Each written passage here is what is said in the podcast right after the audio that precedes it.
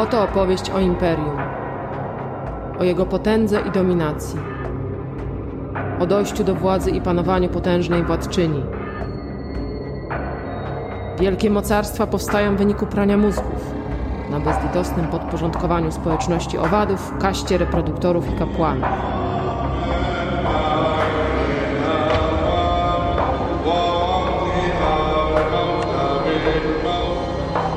Ogromne armie wyruszają na podbój, podporządkowując sobie lokalne środowisko.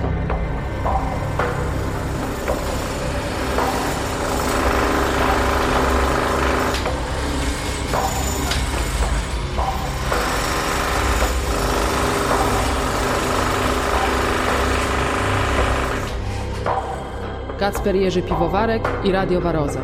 Trylogia o Bielce. Biologia termitów, technologia termitów, cywilizacja termitów.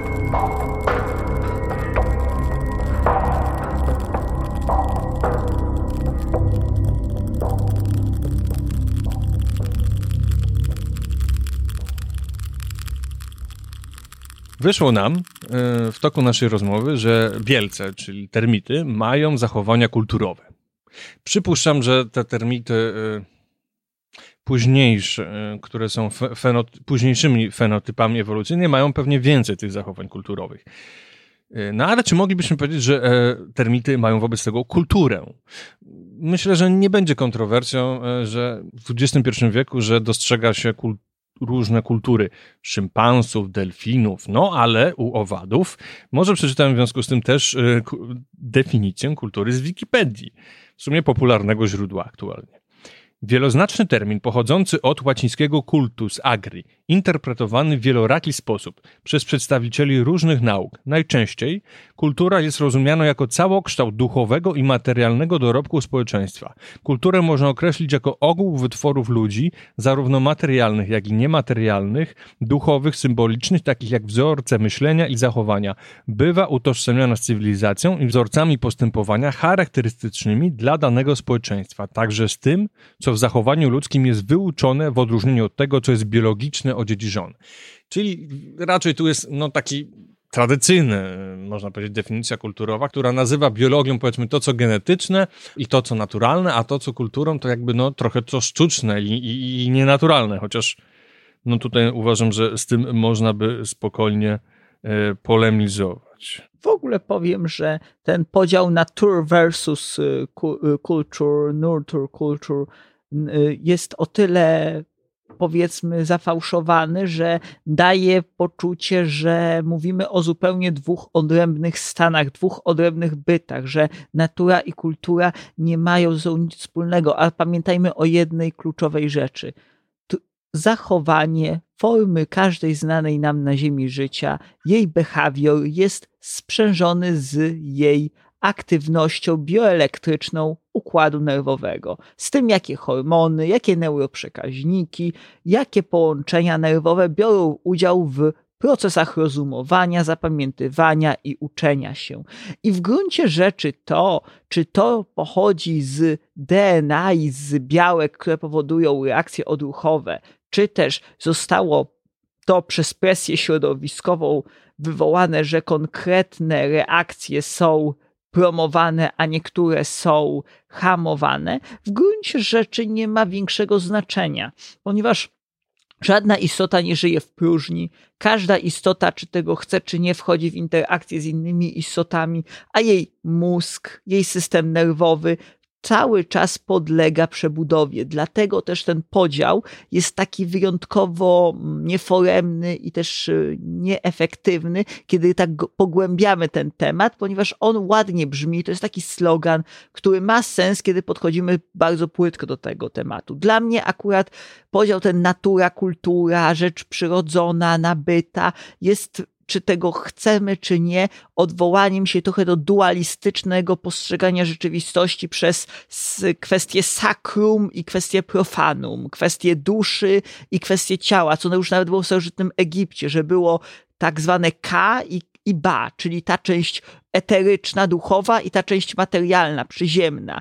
I kiedy patrzymy zwykle na tą kulturę i naturę, to zazwyczaj jest tak, że jeden pierwiastek tak jakby potępiamy, a drugi staramy się gloryfikować, czyli pokazać wyższość natury nad kulturą albo kultury nad naturą. Tylko problem jest taki, że takie postrzeganie tego zupełnie mija się z celem, ponieważ oba te procesy tak naprawdę permanentnie kształtują układ nerwowy. I dlatego bardzo często trudno jest wyczuć, czy coś jest kulturowe, czy coś jest tak naprawdę genetyczne, bo dla większości form życia, szczególnie żyjących społecznie, kultura tak naprawdę staje się ich drugą naturą, ponieważ takie osobniki, takie zwierzęta, które nie są samotnikami, nie jest tak, że się wykluwają, rodzą i lecą sobie byle gdzie i żyją same, tylko przez pewien czas występuje opieka rodzicielska, występuje kontakt z osobnikami tego samego gatunku, z którymi wchodzą w interakcje, z którymi wspólnie muszą zdobywać pożywienia, z którymi wspólnie muszą szukać schronienia, z którymi muszą się nauczyć komunikacji, współżycia i koegzystencji, wymaga istnienia kultury, ponieważ taki osobnik musi umieć wchodzić w relacje z innymi osobnikami, które myślą mniej bądź w bardziej podobny sposób do niego. Dlatego ja akurat, jako neurofizjolog, też etolog, podchodzę do kultury w sposób taki bardziej nieostry, uważając ją po prostu za kolejny etap adaptacji neurofizjologicznej, która pozwala na tworzenie bardziej złożonych odruchów warunkowych pod wpływem bodźców otoczenia. I z tej perspektywy chciałbym to przedstawić. Z punktu widzenia wiedzy naukowej aktualnie, no chyba już ten dualizm jest nie do obrony, po prostu e, zdolność, zostajmy przy człowieku, zdolność człowieka do tworzenia kultury jest wynikiem ewolucji e, i mechanizmów biologicznych po prostu. Oczywiście. Wytworzenia społeczności, wytworzenia się mózgu, który ma do tego zdolność. E, natomiast rzeczywiście jest to specyficzny mechanizm. Można by go tak najprościej określić, że jest to no, przekazywanie informacji pozagenetycznej, tak? Tak. Gdybym, on, gdybym miał tak, tak naprawdę najprościej wyjaśnić, jak można opisać kulturę, to kulturę można opisać w taki sposób, że osobnik, naśl, osobnik młodszy naśladuje zachowanie osobników starszych. Tak. W dużym uproszczeniu. I łatwiej może niż zdefiniować kulturę, bo definicji, e, szczególnie czy e, rozpatruje to antropolog, biolog, czy psycholog, jest na pewno wiele i tak jest zresztą. Mm, łatwiej może rozpoznać kulturę po owocach. Ja, jak to rozumiem w taki prosty sposób? No jeżeli, jeżeli oddamy człowieka urodzonego w Polsce do wychowania od maleńkości, do rodziców czy do społeczności o zupełnie innej kulturze, tradycjach i zwyczajach, załóżmy nawet w Afryce, to pomimo różnicy e, biologicznych, na przykład w kolorze skóry, to ta osoba zostanie wychowana w tamtej kulturze i będzie się czuła przedstawicielem tamtej kultury raczej niż tej, prawda? Zdecydowanie. I po tym możemy rozpoznać, że no musiało dojść tutaj do jakichś utrwalania wzorców kulturowych. Trzeba też pamiętać o jeszcze innej bardzo ważnej rzeczy, a mianowicie w momencie, kiedy przebywasz w jakimś środowisku, to nie tylko ty zmieniasz to środowisko, ale to środowisko też zmienia ciebie. Przede wszystkim dlatego, że wszystko, co nas otacza, czy tego chcemy, czy nie, jest, ma swój własny mikrokosmos, ma swój własny mikroklimat, a tym samym też wiele organizmów, mikroorganizmów, które są w stanie w mniej bądź bardziej bezpośredni sposób wpłynąć na nasze zachowanie. Na przykład w zależności od tego, jakie produkty spożywamy, a to, jakie produkty spożywamy, też zależy od środowiska, w jakim żyjemy, mamy, do, mamy odmienną florę bakteryjną, a ta odmienna flora bakteryjna wpływa na rozkład neuroprzekaźników w naszym naszym mózgu, ponieważ coraz więcej wiemy już o tym, że układ nerwowy przez cały czas współpracuje z jelitami. I okazuje się nagle, że różne preferencje mogą być tak naprawdę przekazywane mikrobiologicznie ze względu na spożywanie podobnych posiłków, i okazuje się, że konkretne predyspozycje zależą nie od materiału genetycznego zachowanego bezpośrednio w nas, ale od materiału genetycznego organizmów, które żyją w, z nami w symbiozie mniejszej, mniejszej bądź bardziej inwazyjnej dla nas koegzystencji. Barroso. No dobrze, w takim razie, czy społeczeństwa termitów mają kultury? Powiem tak, jak sama nazwa się nazwa wskazuje z Wikipedii, jej pochodzenie, y, e etymologia, że jest to słowo od uprawiać, kształtować, to właśnie ponieważ są to mistrzowie zarówno hodowli, rolnictwa, jak i kształtownictwa architektury, to bez wątpienia są to stworzenia obdarzone przede wszystkim systemem kulturowym. System kulturowy że przede wszystkim kultura wpływa najbardziej na najmłodsze osobniki. Wiadomym jest, że kiedy osobnik, dając taki prosty przykład kręgowca, człowieka, czy delfina, czy szympansa, kiedy dojrzewa, dorasta, jest otaczany przez inne osobniki, które zachowują się w specyficzny sposób. Jego rodzice, jego opiekunowie, rodzina, przywódca plemienia wymaga od niego konkretnych zachowań, żeby robił zachował się w sposób konkretny, żeby konkretnych bodźców unikał, a do konkretnych bodźców dążył. W ten sposób jego układ nerwowy już na wczesnym etapie ulega bardzo silnej, e, silnemu warunkowaniu i nauce, jakie wartości są pożądane, a jakie są niepożądane. I w ten sposób taki osobnik tak naprawdę kulturowo jego mózg kształtuje się niczym w czasie embriogenezy. I dlaczego o tym wszystkim mówię w stosunku do termitów?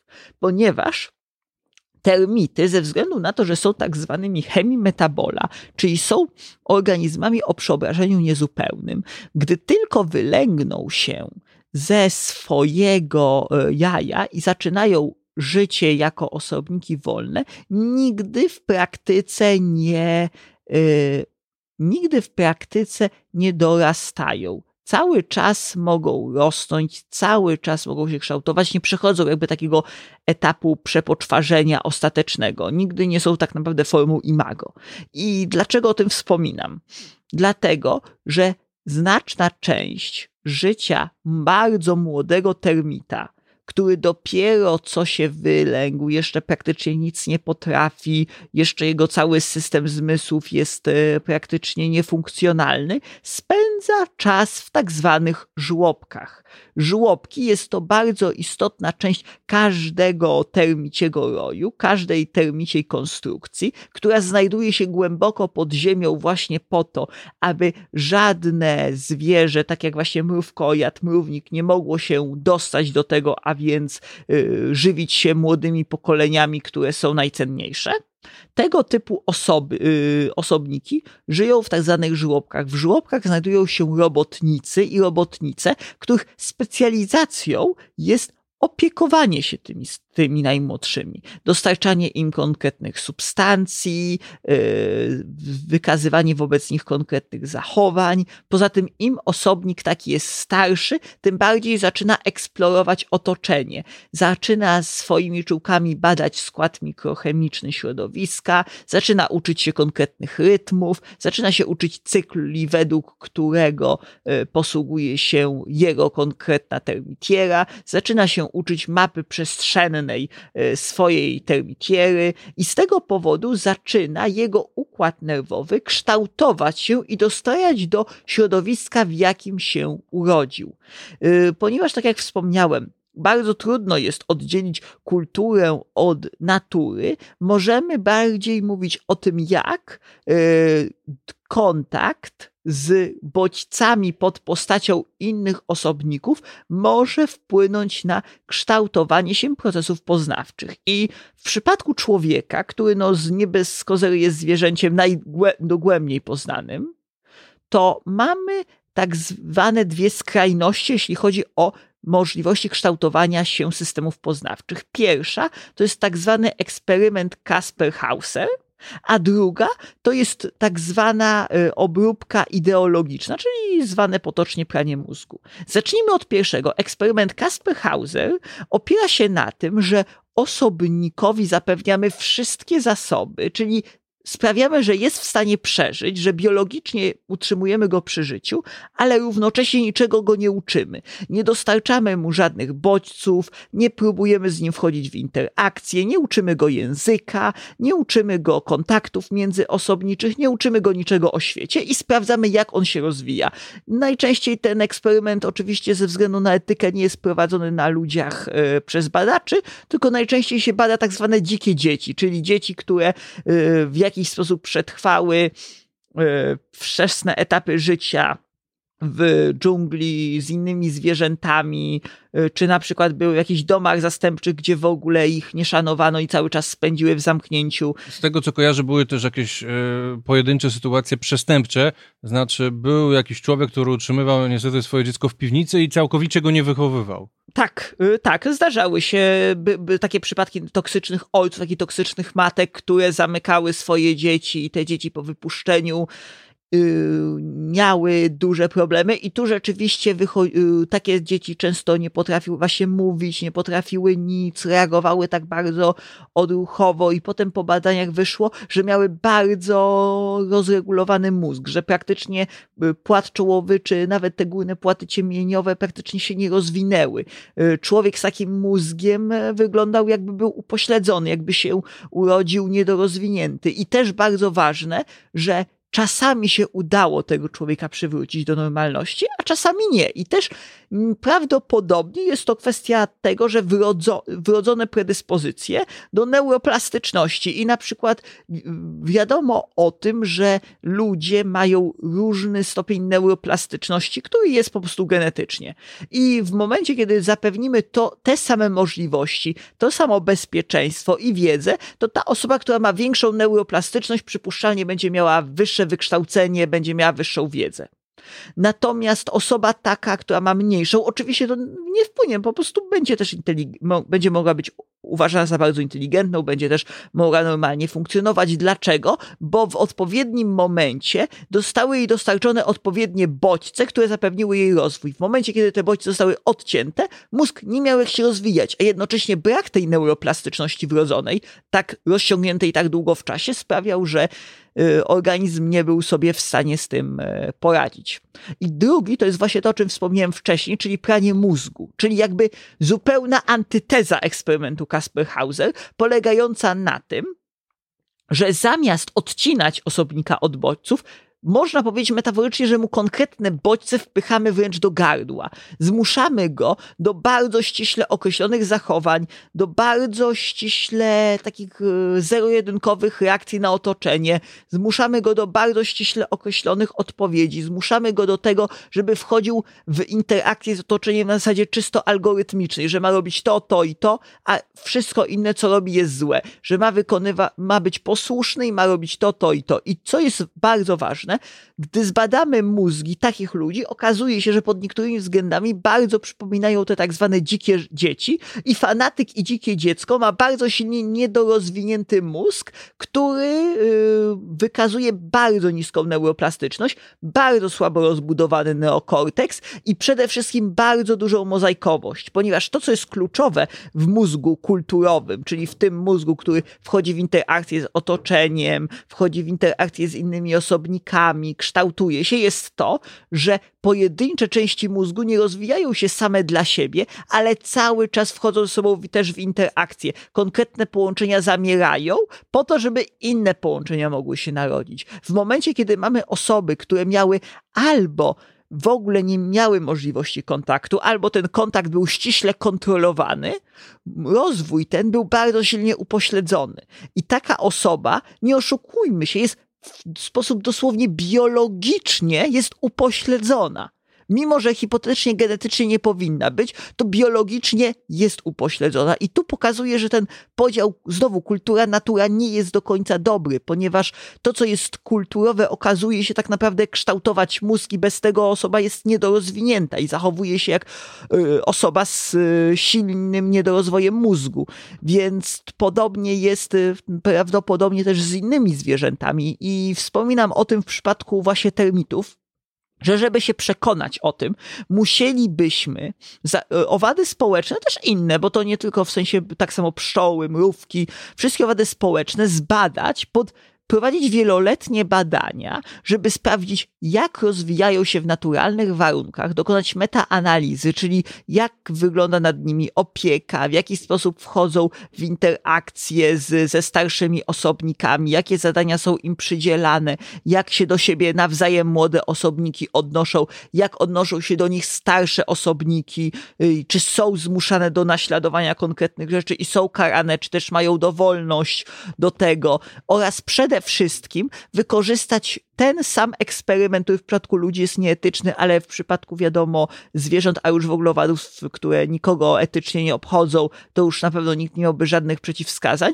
to właśnie zrobić eksperyment Kasper Hauser, czy to właśnie z pszczołami, czy to właśnie z termitami, czy właśnie prania mózgu i spadać, czy bylibyśmy w stanie, hodując od najmłodszych lat larwy, albo poprzez zabranie im jakiegokolwiek kontaktu, albo też zmuszanie ich do zupełnie ściśle określonych zachowań sprawić, żeby zachowywały się inaczej niż osobniki ukształtowane w normalnych warunkach, a następnie te osobniki albo właśnie te dzikie dzieci, albo tych fanatyków umieścić w społeczeństwie normalnych, y, normalnie rozwiniętych osobników i zobaczyć w jaki sposób będą przebiegać z nimi interakcje. Żeby na pewno nie było y, kwestii, że to może geny albo coś, można byłoby nawet użyć jaj y, tych pochodzących od tej samej królowej przekonać się, czy osobniki pod wpływem takiego, można powiedzieć, warunkowania, czy też odcięcia od warunkowania, by się rozwijały.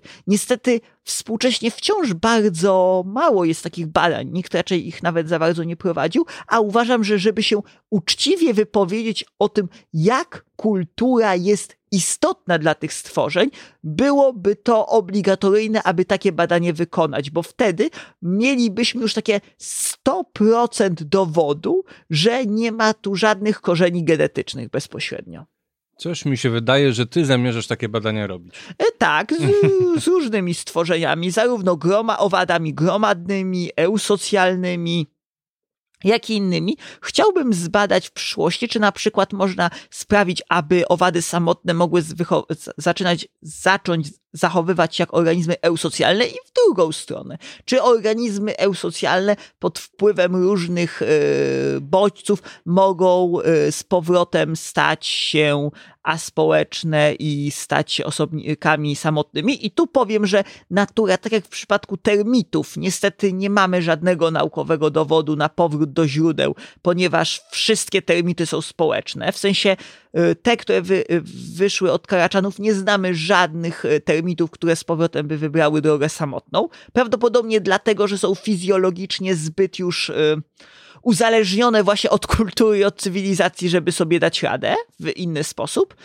Natomiast jeżeli chodzi o mm, błonkówki, to w przypadku mrówek nie mamy samotnych, natomiast mamy y, dużo samotnych os chociażby, i, czy nawet pszczół i badacze sugerują, że wbrew temu, co pozornie mogłoby się wydawać, nie jest to y, zupełnie jakby no, e, pierwotna cecha u nich, tylko one są wtórnie samotne, czyli najprawdopodobniej wtórnie zdziczały, wtórnie oddzieliły się od społeczeństwa i zaczęły prowadzić e, życie względnie autonomiczne. Są też takie błonkówki należące do pszczół, e, ale i os, które tworzą no, coś pomiędzy taką, no nie obligatoryjną eusocjalność, tylko tworzą takie zgrupowania, one są nazywane, u, teraz zapomniałem nazwy. Osy klecanki na przykład. Nie, nie, osy klesanki tworzą małe gniazdo, ale zapomniałem nazwy takie, takiego agregacje. Agregat. Tworzą agregaty, które nie jest to bez totalny warunek, że muszą być razem.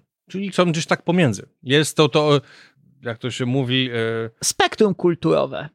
Dlaczego? Bo proszę zauważyć, że to jest dokładnie tak samo jak życie społeczne. Mamy metropolię i mamy małe wsie w przypadku ludzi. Mamy plemiona łowiecko-zbierackie, mamy niewielkie grody, mamy aglomeracje obecnie, które liczą miliony, jeżeli nie miliard mieszkańców w Chinach chociażby. Więc mamy olbrzymie spektrum i z tego powodu bardzo trudno jest ocenić, gdzie to się kończy, a gdzie się zaczyna. I właśnie dlatego, jeżeli chodzi o termity, to ja uważam, że termity są stworzeniami bardzo kulturowymi, które nie rozwinęły najprawdopodobniej się inaczej, ponieważ potrzebowały tej kultury do przetrwania, natomiast inne wady społeczne, takie bardziej powiedzmy zdolne do samodzielnego przeżycia, są dowodem na to, że osobniki mogły utracić tą kulturę i mogły się odizolować. A właśnie dlaczego wspomniałem jeszcze o, o osach klecankach? Ponieważ gdy porównamy y, duży, rozwinięty mózg u wielu os, jest dowodem na to, że one kiedyś były społeczne, ale z czasem stwierdziły, że jakby z czasem stały się aspołeczne, ponieważ gdy zbadamy ich mózg, okazuje się, że one wciąż mają pozostałość, jaką jest bardzo silnie rozwinięty mózg, niezbędny do skomplikowanych operacji, do uczenia się, do właśnie do kultury, ale te partie mózgu, które są na przykład kluczowe za przetwarzanie feromonów, za kontakty społeczne, uległy silnej redukcji, czyli te samotne pszczoły i samotne osy są trochę jakbyśmy, gdybyśmy chcieli takiej dać trochę analogii, jak autystycy czy psychopaci istoty, które z jednej strony mają cały czas ten potencjał y, intelektualny, ale z różnych przyczyn y, wystąpiła pewna bariera uniemożliwiająca im pełne życie społeczne. I jeszcze powiem y, teraz właśnie dalej kontynuując kwestię właśnie kultury, uważam, że odwołam się do tego, co obecnie jest takim można powiedzieć przełomowej debacie, co jest kulturą, a co jest naturą, a mianowicie płeć. Jak wiadomo, mamy obecnie dwa obozy i po jednym i po drugiej stronie mamy zarówno osoby, które są fanatykami, jak i osoby, które są osobami bardzo czytanymi, mającymi wiedzę i argumentującymi.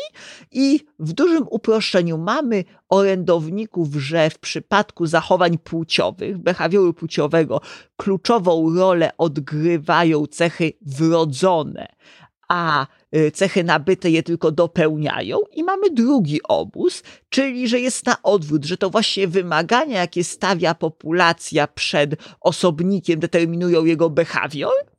A to, że on jest XY albo XX, wydziela testosteron, ekstrogeny, co najwyżej to dopełnia.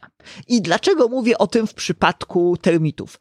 Ponieważ makrotermes, ale też i termity niższe, u nich to jest mniej, ale szczególnie u termitów wyższych, płeć jest bytem niemal czysto kulturowym. I to trzeba rzeczywiście przyznać, że jeżeli szukać inspiracji do istot, wręcz które są w stu procentach mają kulturę, płeć, że u nich ten gender jest znacznie dominuje nad tym seks angielskim, to właśnie termity. Dlaczego? Przede wszystkim przez to, że są to osobniki sterylne oraz że zarówno samce, jak i samice mają taki sam garnitur chromosomowy, czyli nie są genetycznie upośledzone, jak w przypadku błonkówek, mamy osobniki o takim samym potencjale. Przez długi czas zastanawiano się nad tym, czy płeć chociażby tych osobników sterylnych wpływa na ich behawior. I na przykład w książce Wilsona był, mogliśmy przeczytać wtedy jeszcze, że prawdopodobnie u Makrotermes wszyscy żołnierze są samicami, a na przykład u Ontotermes wszyscy, czy Akantotermes wszyscy żołnierze są samcami. Czy Nostrotermes. I Długo to było, myślano, że to jest prawda, ponieważ wiadomo, często badania polegają też na tym, że się odwołuje do badań poprzednich, ale wraz z głębszym poznawaniem tych stworzeń okazało się, że jest to kwestia właśnie konkretnej kultury, konkretnych rojów, czy też warunków, w jakich się wychowują. Są takie, takie roje, u których jest pełna dowolność, czyli jaja samców i samic są e, przekazywane do tych samych funkcji i nie ma żadnej różnicy. Są też takie, gdzie na przykład tylko samce opiekują się królową i generalnie budują, e, budują termitierę, a samice e, zajmują się e, zupełnie innymi kwestiami.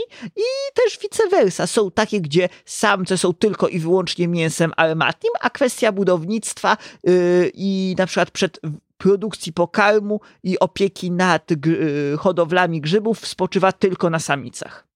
I wciąż przyznaję, jest to bardzo ciekawy temat i wciąż niepoznany, bo do końca nie wiemy, dlaczego płeć osobników hipotetycznie sterylnych jest w jakiś sposób utrwalana i jest przekazywana na kolejne pokolenia, także konkretne osob u niektórych osobników tylko na przykład samice są właśnie wojowniczkami, a samce tylko robotnikami, albo to właśnie tylko samce są y, wojownikami, a tylko samice są robotnikami i to tylko od określonych funkcji, bo też trzeba zauważyć, że na przykład y, czasami jest tak, że wszystkimi minor, tak zwanymi, czyli tymi minor mniejszymi y, i ma, y, minor workers są samice, a major workers są samce, ale też i może być na odwrót, że to właśnie wszystkie minor workers to są samce, a major workers to są samice. I wciąż nie jesteśmy w stanie bezpośrednio przyznać, z jakiego powodu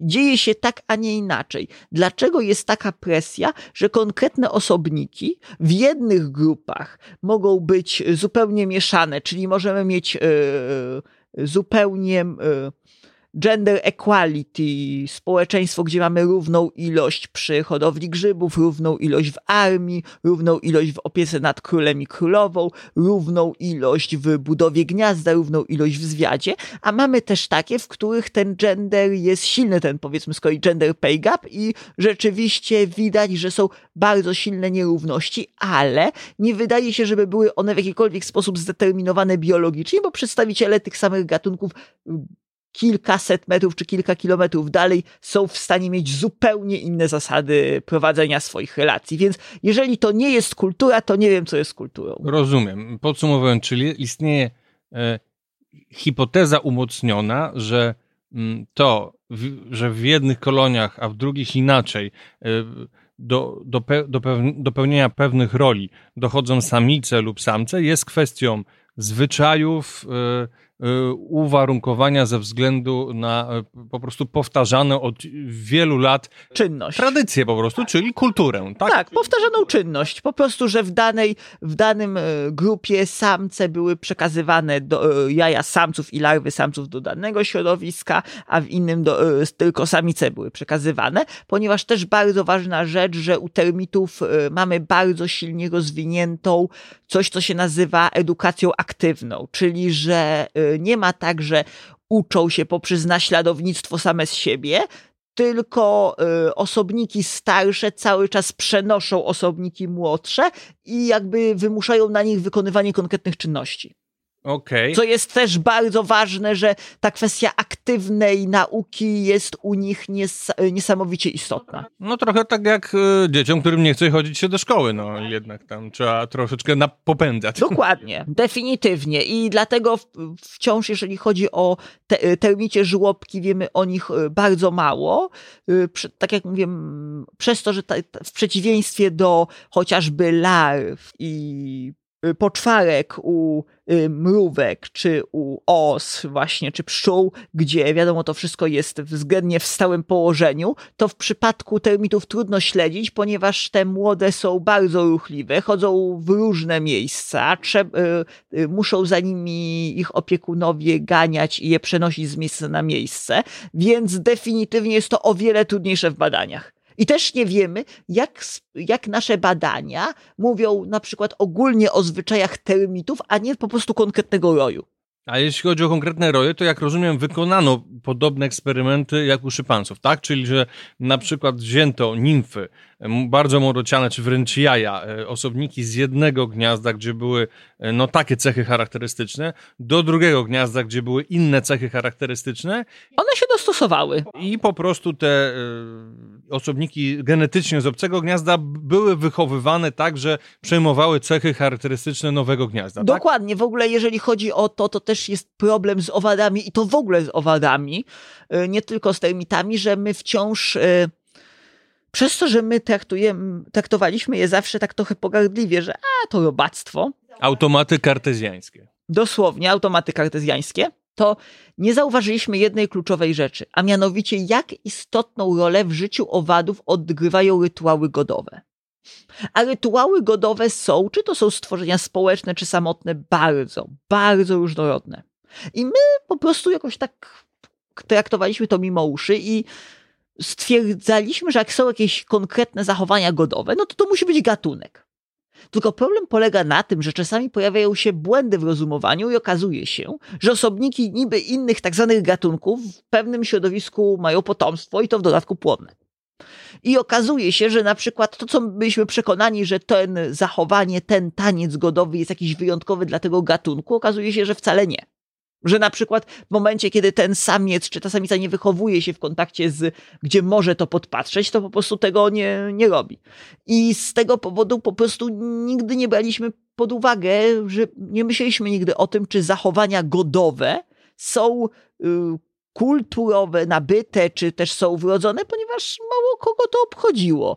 Więc łatwiej było stwierdzić, nawet ładniej wyglądało na systematyce, że mamy coraz więcej różnych gatunków. No tak, no u nas, u ludzi to jest bardzo skorelowane, bo jak wykonam jakieś zachowanie gotowe, godowe, które jest nieuznane za normę w naszej kulturze, a, a charakterystyczne dla innej, no to może się skończyć tak, że dostanę po mordzie po no, prostu. No oczywiście, tak. dos doskonale i właśnie to samo jest w przypadku owadów i bardzo dużo y, owadów, tak zwanych nowych gatunków, w praktyce to są bardzo często okazuje się po prostu rasy, które powstały ze względu na preferencje właśnie doboru płciowego i po prostu konkretnego behawioralnego doboru płciowego na konkretne cechy u samców i samic, które jednak cały czas są tymi samymi gatunkami.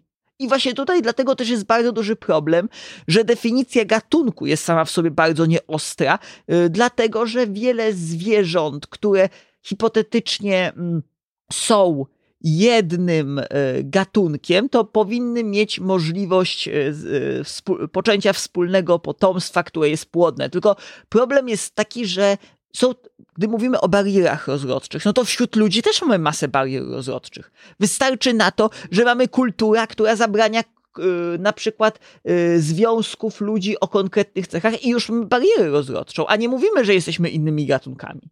I właśnie problem polega na tym, że w przypadku zwierząt, y, owadów szczególnie, natomiast to też nie jest tak, że tylko owadów, nie wiemy tak naprawdę, jak to jest duża kwestia, że jakby nowe gatunki nie są przyczyną, ale są skutkiem tej różnorodności yy, kulturowej, że po prostu pojawiały się różne zachowania, które sprawiały, że część osobników nie chciała wchodzić w interakcję z innymi osobnikami i przez to, wiadomo, kumulowały się mutacje, zmiany i powstawał nowy gatunek. Na przykład nie wiemy, czy na przykład właśnie przez ten skomplikowany system rytualizmu owady nie są tak różnorodne, że właśnie są tak bogato systematyzowane, dlatego że taką wagę do tego przywiązują. Ale to wydaje mi się dość łatwe do naukowego sfalsyfikowania, do obalenia.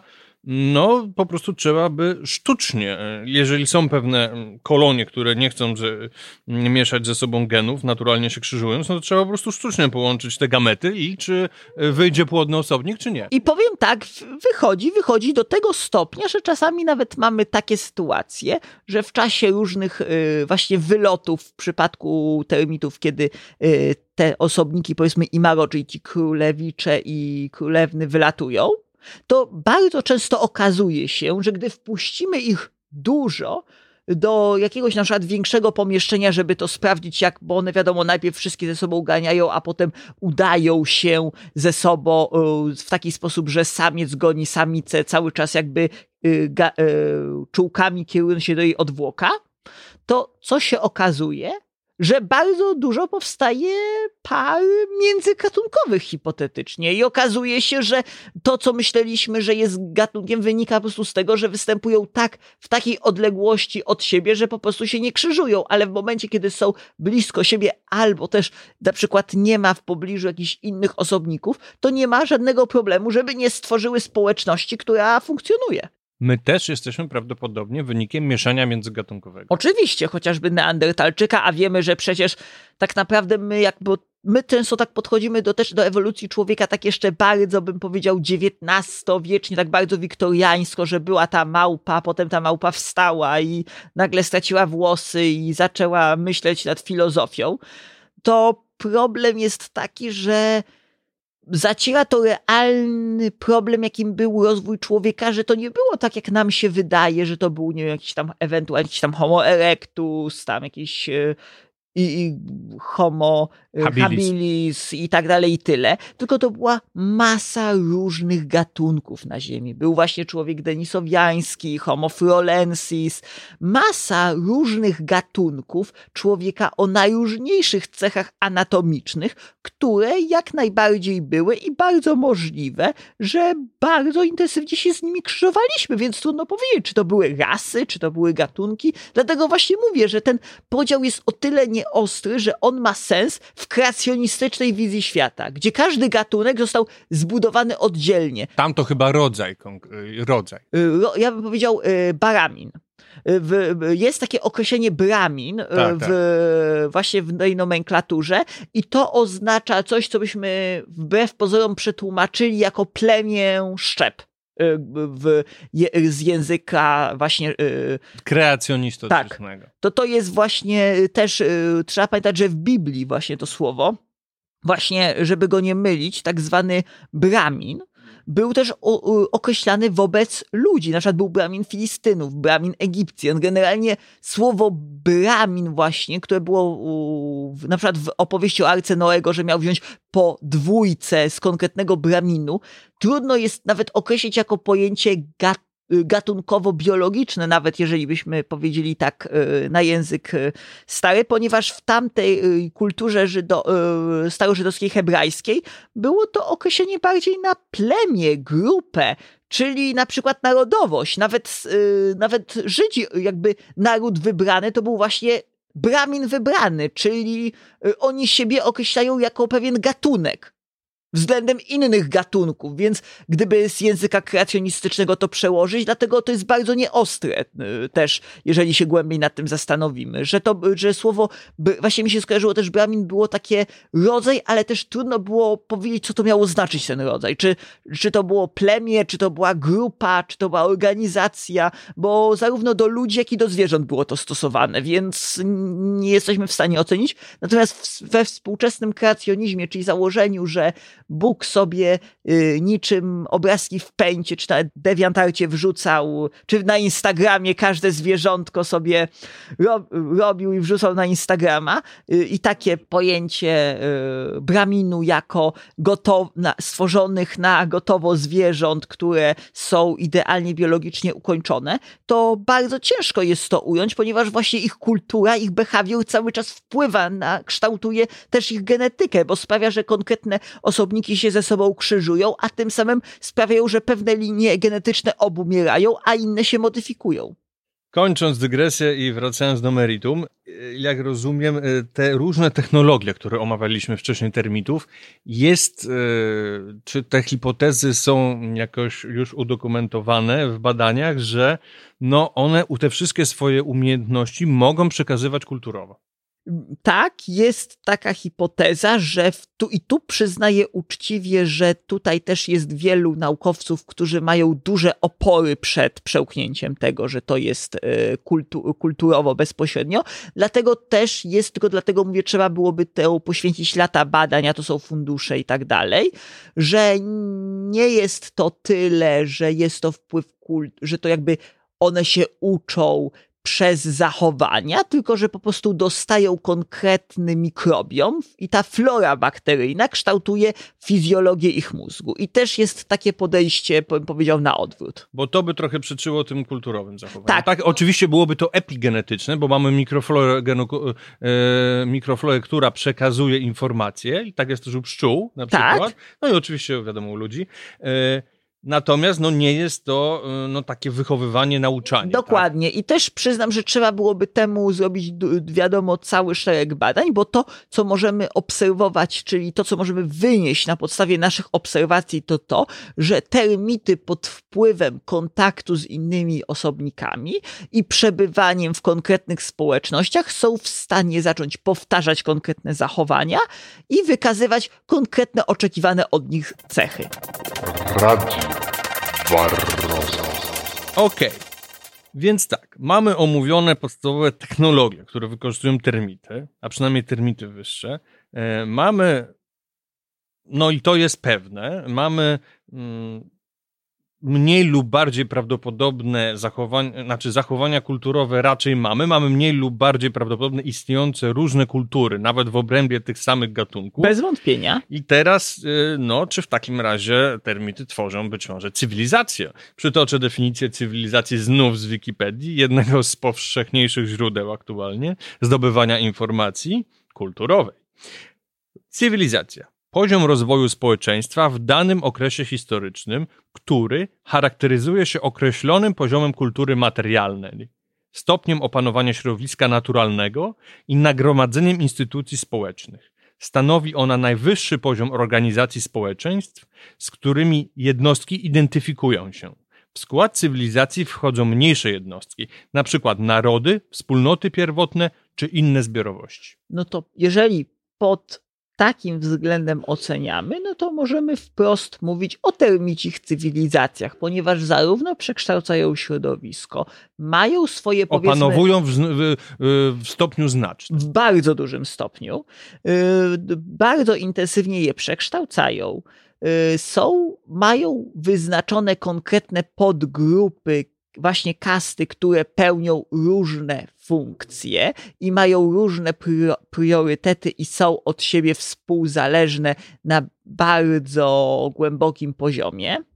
Mamy system, gdzie wszystkie osobniki, wiadomo, też wchodzą w interakcję stare pokolenia z młodymi pokoleniami, i te młode pokolenia na, w, w, jakiś sposób właśnie, żeby, bo wiadomo, wielu też badaczy ma opory właśnie przed tym, ale na pewno naśladuje te stare z, y, zachowania, więc mamy podtrzymywanie tradycji pewnych, y, na przykład budowy, sposobu budowania pewnych termitier, na przykład to, że jedne grupy termitów budują zamknięte kominy, jakby te, kominy i rury z obiegiem zamkniętym, a inne z obiegiem otwartym. Właśnie i powiedz te tradycje, jak się przypuszcza, ile mogą nawet maksymalnie trwać lat? Tysięcy, setek tysięcy lat, tak naprawdę trudno powiedzieć, ponieważ nasz, tak naprawdę całkiem niedawno zaczęliśmy jakkolwiek badać te zwierzęta, a wiemy na przykład o tym, że przecież zarówno w Afryce, jak i w Ameryce Południowej mamy cywilizacje termitów, które zajmują setki kilometrów i... Znaczy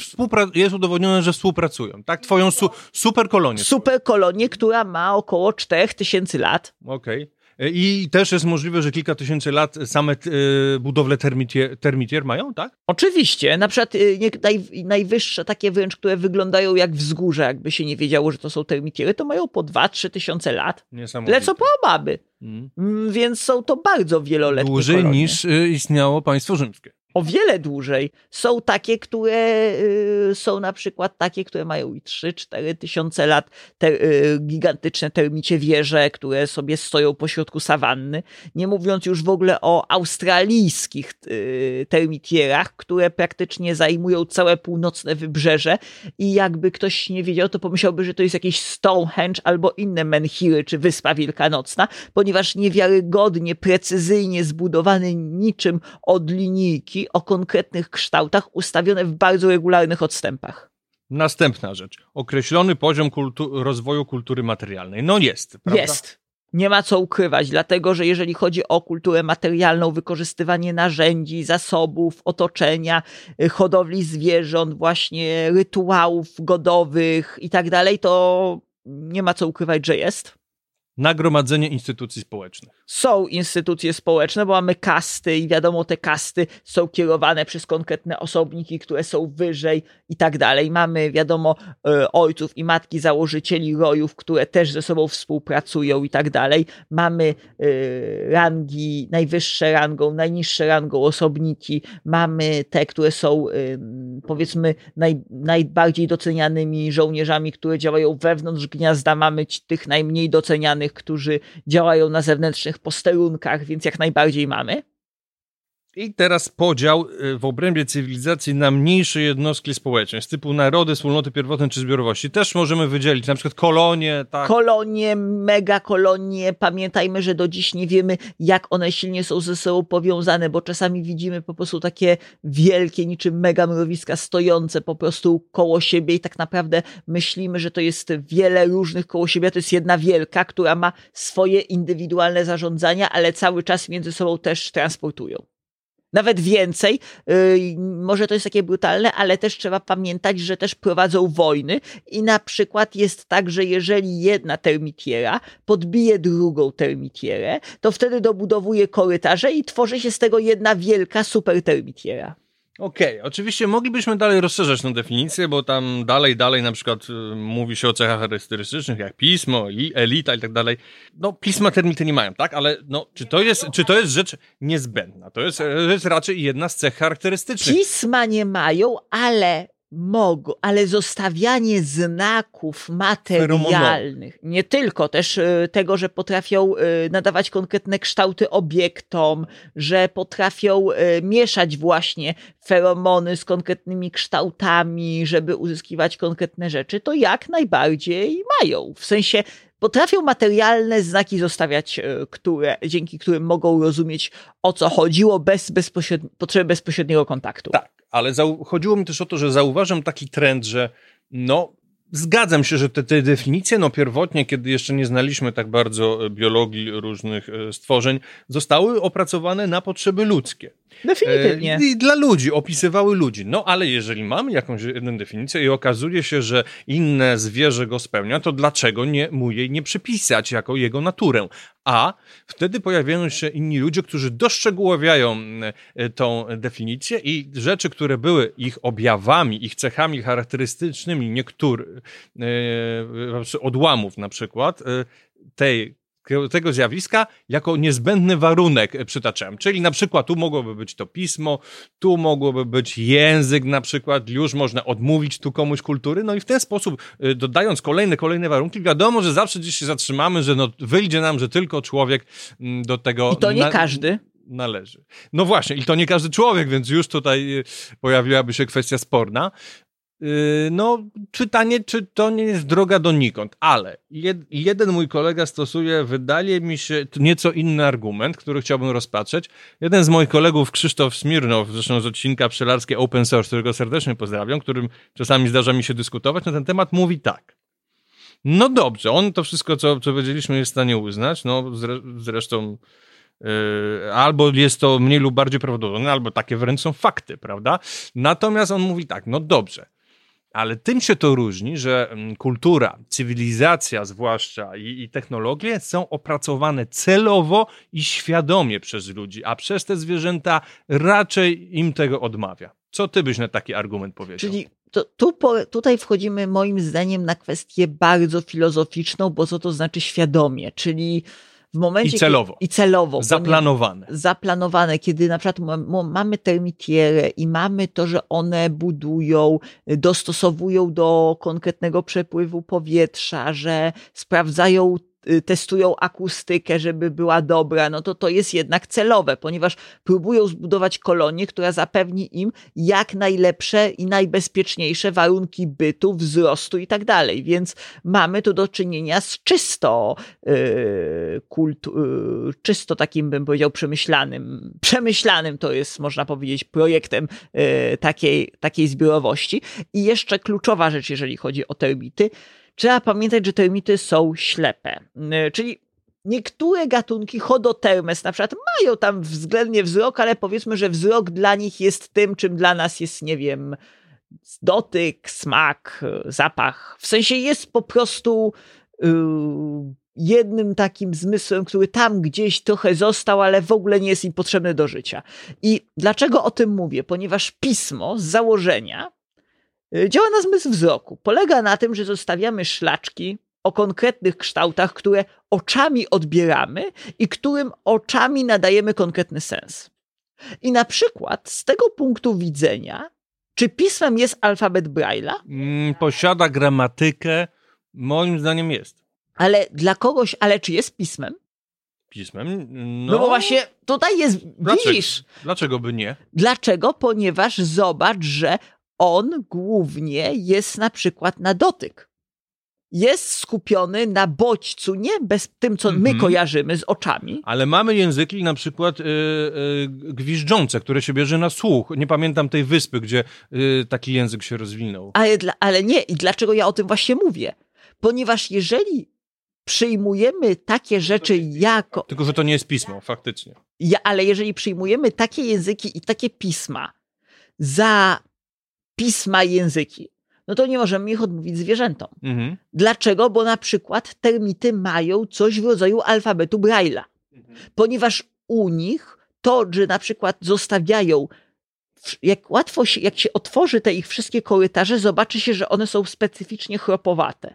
I dla one, one dosłownie ryją tak, żeby były zgłębienia i wybrzuszenia, które one analizują czułkami i na podstawie tego się kierują. Czyli zostawiają znaki za pomocą czegoś, co wygląda jak alfabet Braille'a. Więc jeżeli my uznamy zostawianie bodźców dotykowych o konkretnych kształtach za pismo, to tak mają je. Czy termity, y, jeszcze nawiążę do tej świadomości, no i pewnie tutaj chodziło też o samą świadomość, to są wszystko już trochę abstrakcyjne pojęcia, które nie do końca wiemy z punktu widzenia naukowego, czym są. O ile dość łatwo y, wykazać y, u człowieka, że, że no jest świadomość. Możemy go zapytać. Czyli od zwierzęcia, które nam to komunikuje i również łatwiej od szympansa, którego nauczymy przynajmniej podstaw języka migowego, e, czy od delfinów, których poznamy pewien język, tak, i wiemy, że nadają sobie imiona.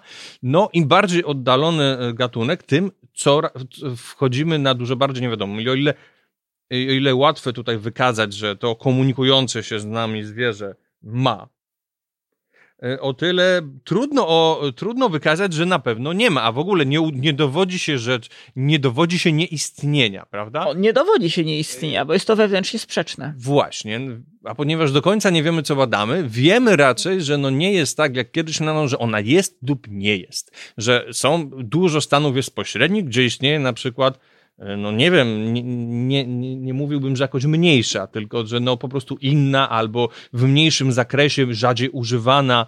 E, Rzeczywiście u człowieka można powiedzieć, no doszło do pewnej takiej hi hipertrofii tych zachowań, ale zadaję pytanie, co myślisz o tej świadomości i czy termity są e, jako społecznie zaawansowane zwierzęta i owady również e, inteligentne, i czy mają potencjał przynajmniej mózgowy do tego, żeby zaistniała u nich świadomość? Czyli powiem tak, potencjał właśnie tutaj jest też właśnie problem, że każdy świadomość tłumaczy inaczej, każdy ją próbuje interpretować inaczej. Natomiast ja powiem tak, że dużo osób, i ja też uważam, że popełnia ten błąd, gdy mówi o świadomości, to myśli o czymś, co nazywa się samoświadomością refleksyjną, czyli coś, co pół żartem, pół serio uważam, że nie każdy człowiek to ma. Więc samoświadomość refleksyjna, czyli zdolność do pomyślenia o sobie jako o bycie i skontrastowania tego wszystkich innych bytów i taka metaanaliza jest czymś, co jest wyżyną intelektu. Jest po prostu czymś, co też genetycznie, ani też kulturowo nigdy nie było potrzebne ani faworyzowane.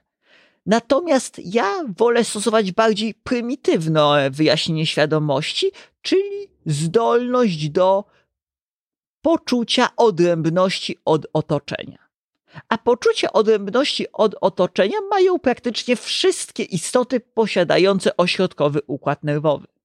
A ponieważ owady, skorupiaki y, też posiadają ośrodkowy układ nerwowy, tak jak kręgowce, po prostu są zdolne od, oddzielać siebie od świata zewnętrznego. A to, czy przy okazji się nad tym zastanawiają, czy nad tym się nie zastanawiają, to jest kwestia drugorzędna, bo trzeba pamiętać, że jakiekolwiek próby syntezy i analizy danych, czyli coś, co nam się wydaje takie istotne, z punktu widzenia natury nie jest istotne. Nie jest, tak naprawdę może nawet szkodzić, bo każda nasza myśl, my o tym nie myślimy, ale jest wydatkiem energetycznym. Każda nasza refleksja, zastanowienie się, analiza zużywa pewne ilości energii i wymusza na naszym mózgu tworzenie kolejnych potencjałów elektrycznych, gromadzenie gradientów wapniowych i utrzymywanie tego. Tak jak na przykład my się uczymy czegoś na pamięć, czy próbujemy wdrukować to sobie, żeby zapamiętać przed egzaminem. Wszystko to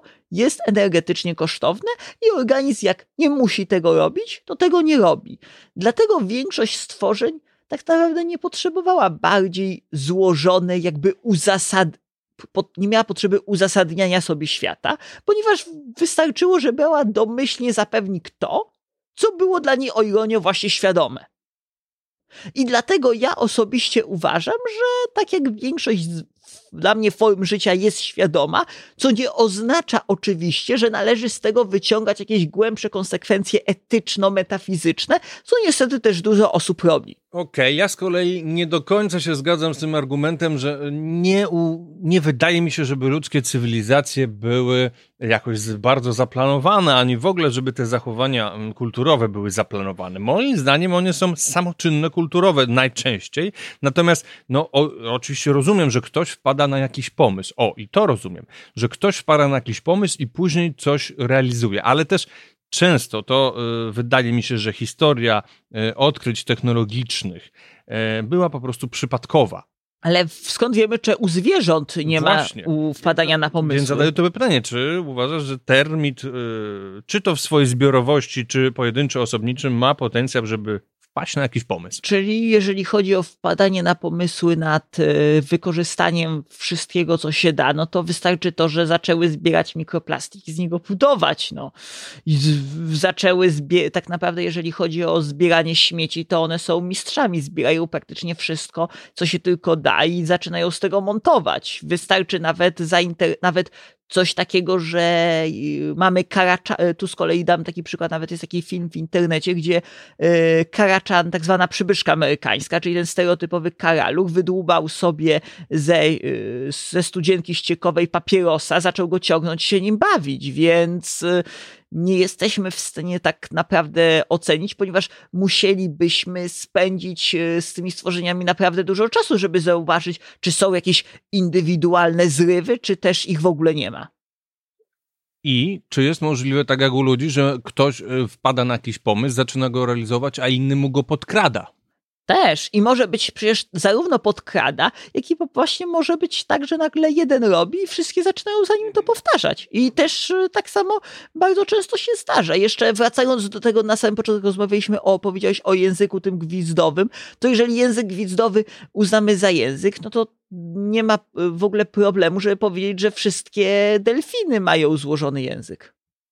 No, tu też wiem, że językoznawcy mają różne teorie.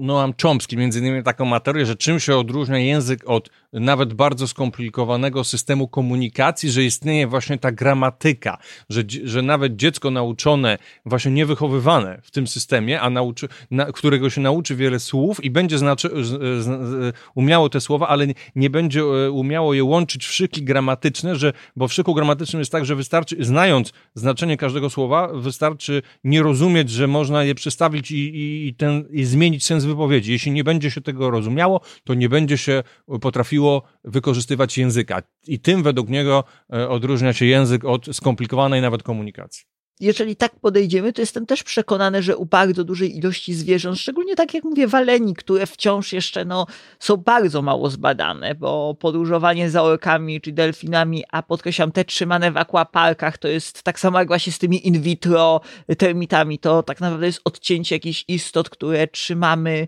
dla rozrywki i oczekujemy od nich, że na ich podstawie będziemy mogli wydedukować, jak działają zwierzęta w naturze. No, ale tak jak mówię, z, delfinami i, i, i, szympansami to myślę, że to jest mniejsza kontrowersja. Nie, no, jak widzimy wiadomo. małego owada, to, to, to wielu się chyba wydaje, że no, on nie wie w ogóle po co porusza się. Dokładnie.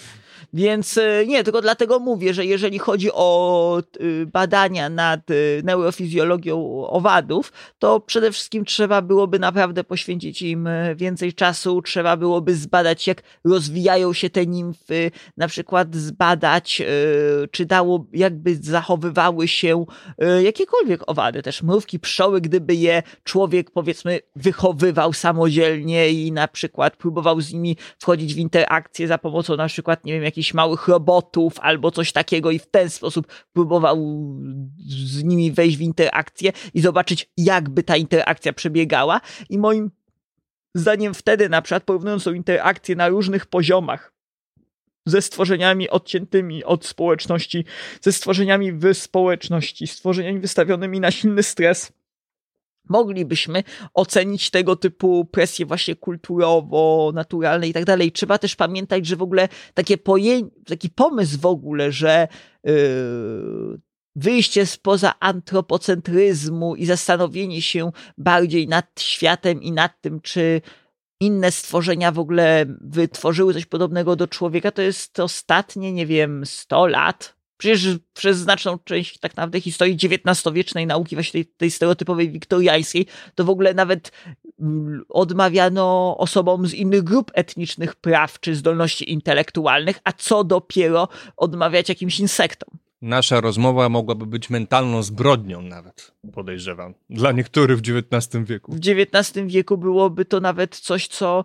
przekracza... Obrazoburcze. Obrazoburcze, więc dlatego mówię, tak naprawdę do badania naukowe, psychologiczno-psychiatryczne, fizjologiczne, tak naprawdę nauka prawdziwy boom miała tak naprawdę z końcem II wojny i rozpoczęciem zimnej wojny. Tak naprawdę od tego w ogóle zaczęła się nauka taka, jak my ją teraz rozumiemy. Co nie znaczy, że o, oczywiście jakoś umniejszamy dorobek wybitnych XIX-wiecznych naukowców. Absolutnie. Jak choćby Karola Darwina przecież, ale czy nawet wcześniejszych, jak Lineusza.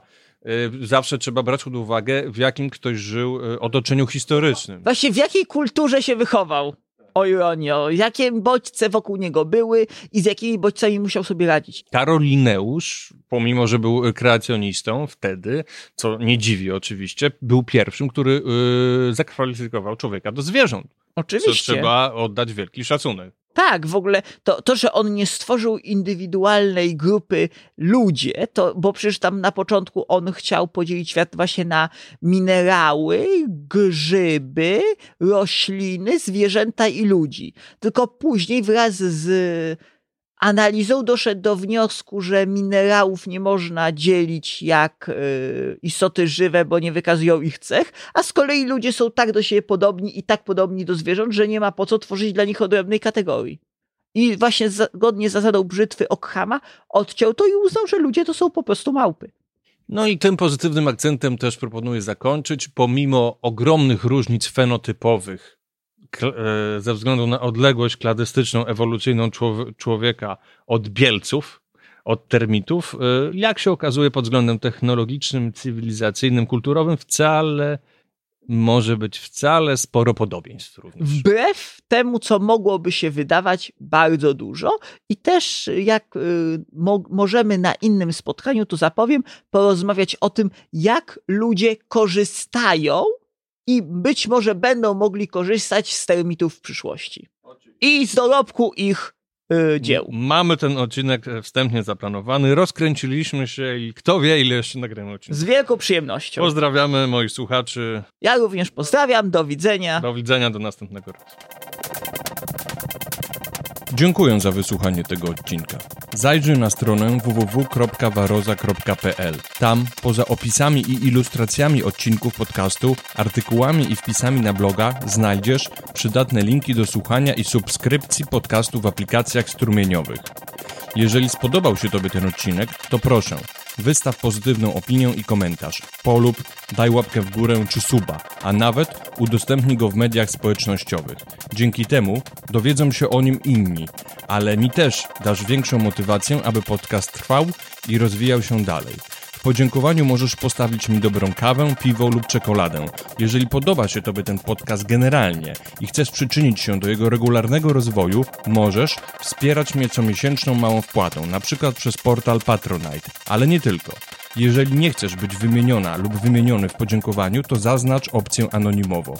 Linki do konta wpłat oraz wsparcia znajdują się po prawej, na stronie www.waroza.pl. Tak czy owak, podcast zawsze dla wszystkich pozostanie darmowy.